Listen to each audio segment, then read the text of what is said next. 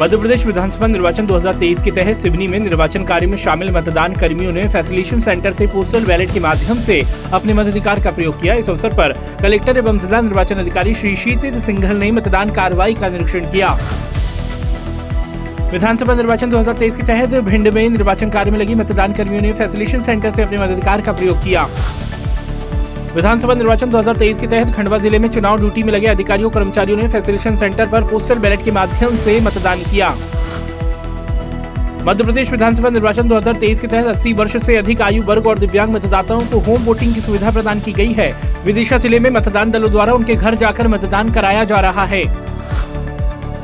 Collector एवं जिला निर्वाचन अधिकारी नरसिंहपुर सुश्री रिजू वाफना ने कृषि उपज मंडी में विधानसभा वार किए जा रहे ईवीएम व वीवीपैट की कमीशनिंग कार्य का अवलोकन किया और ज़रूरी निर्देश दिए।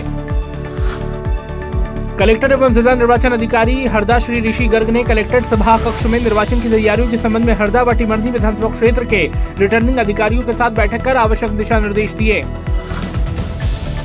कलेक्टर एवं जिला निर्वाचन अधिकारी निवाड़ी श्री अरुण कुमार विश्वकर्मा की अध्यक्षता में कलेक्ट्रेट सभा कक्ष में सेक्टर अधिकारियों की बैठक आयोजित हुई। भारत निर्वाचन आयोग द्वारा अलीराजपुर ज़िले की विधानसभा क्षेत्र के अलीराजपुर के लिए नियुक्त प्रेषक श्री विकास गुप्ता और विधानसभा क्षेत्र जोबट के प्रेषक श्री उमेश नरीन पांडे ने माइक्रो ऑब्जर्वर के प्रशिक्षण कार्यक्रम का अवलोकन किया। भारत निर्वाचन आयोग द्वारा बड़वानी ज़िले के लिए नियुक्त सामान्य प्रेक्षक सुश्री रूबल अग्रवाल ने माइक्रो ऑब्जर्वर को दिए जा रहे प्रशिक्षण कार्यक्रम का निरीक्षण कर आवश्यक निर्देश दिए। कलेक्टर एवं जिला निर्वाचन अधिकारी टीकमगढ़ श्री अवधेश शर्मा ने विधानसभा निर्वाचन के लिए मतदान दलों को वितरित की जाने वाली सामग्रियों का निरीक्षण कर ज़रूरी निर्देश दिए।